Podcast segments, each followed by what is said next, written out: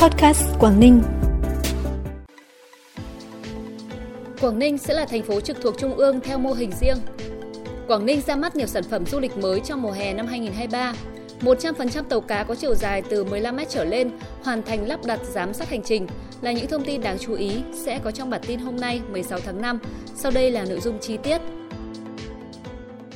Thưa quý vị và các bạn, sáng nay đoàn đại biểu Quốc hội tỉnh tổ chức hội nghị tham vấn lấy ý kiến vào các dự thảo luật do Bộ Công an chủ trì soạn thảo trình Quốc hội khóa 15, gồm dự án luật sửa đổi, bổ sung một số điều của Luật Công an nhân dân, Luật căn cước công dân sửa đổi, bổ sung một số điều của Luật xuất cảnh nhập cảnh của công dân Việt Nam và Luật nhập cảnh xuất cảnh, quá cảnh, cư trú của người nước ngoài tại Việt Nam – Tại hội nghị, các đại biểu đã góp ý trực tiếp đối với một số nội dung các luật như việc tích hợp thông tin vào thẻ căn cước, trường hợp cấp đổi, cấp lại thẻ căn cước, trình tự thủ tục cấp đổi, cấp lại thẻ căn cước, thời hạn cấp đổi, cấp lại thẻ căn cước, hạn tuổi phục vụ cao nhất của sĩ quan, hạ sĩ quan, quy định cụ thể về cấp bậc hàm cao nhất đối với chức vụ, chức danh của sĩ quan công an nhân dân, quy định thủ tục hành chính trong lĩnh vực quản lý xuất nhập cảnh trên môi trường điện tử, việc mở rộng đối tượng áp dụng, tăng giá trị thời hạn của thị thực điện tử. Ủy ban nhân dân tỉnh Quảng Ninh vừa phê duyệt chương trình phát triển đô thị tỉnh đến năm 2030 theo mô hình riêng, chưa được quy định cụ thể trong các văn bản pháp luật hiện hành. Cụ thể, Quảng Ninh sẽ không hình thành các quận mà sẽ hình thành vùng nội thị bao gồm các thành phố trong thành phố. Các vùng được liên kết với nhau bằng hệ thống hạ tầng kỹ thuật tiên tiến như hệ thống giao thông công cộng đô thị, hạ tầng kỹ thuật thông tin truyền thông.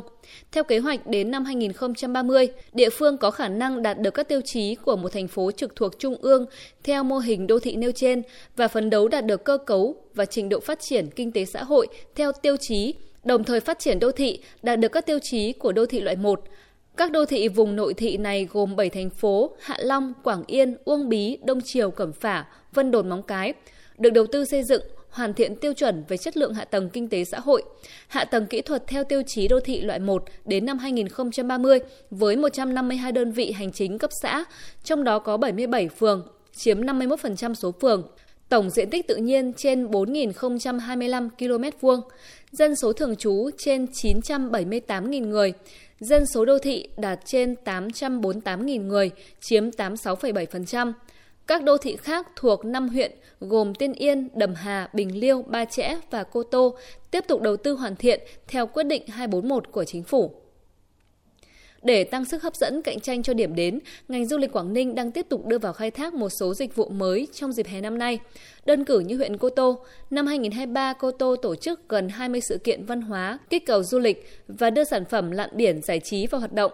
Đây là địa phương đầu tiên của miền Bắc được cấp phép thực hiện hoạt động này. Ngoài ra, Cô Tô khai thác nhiều bãi tắm du lịch mới và kêu gọi thu hút đầu tư phát triển các sản phẩm văn hóa thể thao trên biển đặc sắc để mang lại cảm giác mới lạ cho du khách khi tới Cô Tô. Không chỉ huyện Cô Tô, tại các địa phương khác, các đơn vị lữ hành và kinh doanh dịch vụ du lịch cũng xây dựng và chào bán nhiều tour mới, đồng thời gia tăng trải nghiệm để thu hút khách trong dịp hè sắp tới. Có thể kể đến một số sản phẩm như trải nghiệm âm nhạc trên các tàu nhà hàng, check-in tại thành phố Hạ Long hay bay dù lượn tại khu du lịch Tuần Châu. Toàn tỉnh Quảng Ninh hiện có 227 tàu cá có chiều dài từ 15 mét trở lên thuộc diện phải lắp đặt giám sát hành trình. Đến ngày 30 tháng 4, 100% tàu cá thuộc diện này đã lắp đặt thiết bị giám sát hành trình.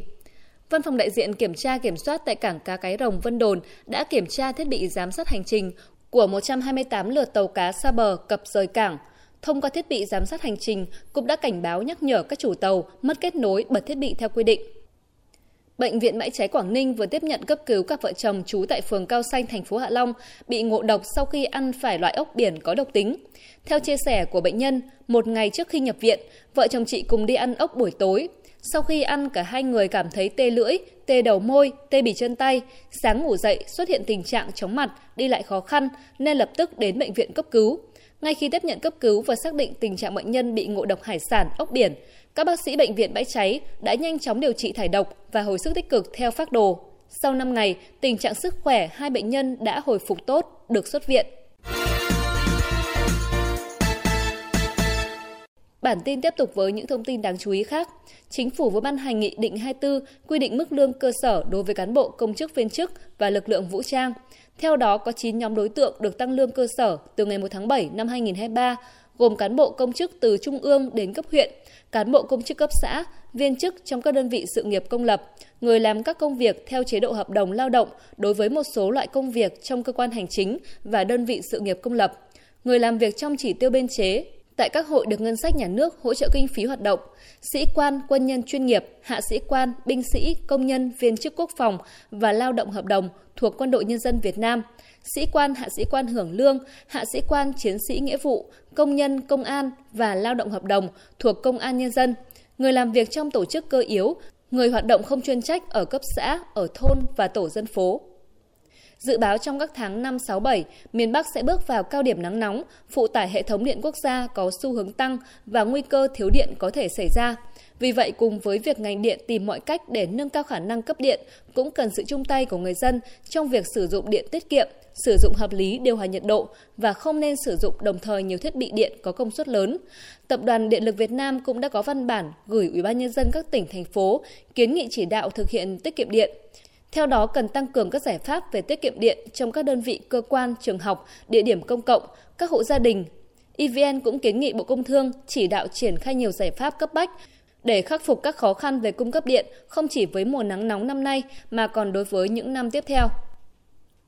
Phần cuối bản tin là thông tin thời tiết. Theo Đài khí tượng thủy văn tỉnh Quảng Ninh, đêm nay và ngày mai tỉnh Quảng Ninh chịu ảnh hưởng của rìa nam rãnh áp thấp có trục từ 25 đến 28 độ vĩ Bắc, nối với vùng áp thấp phía Tây, phát triển mở rộng về phía Đông Nam. Thời tiết các khu vực trong tỉnh phổ biến, mây thay đổi, đêm không mưa, ngày trời nắng, nhiệt độ cao nhất 32 độ, thấp nhất 26 độ. Thông tin thời tiết vừa khép lại bản tin podcast hôm nay. Cảm ơn quý vị và các bạn đã quan tâm đón nghe. Xin chào và hẹn gặp lại.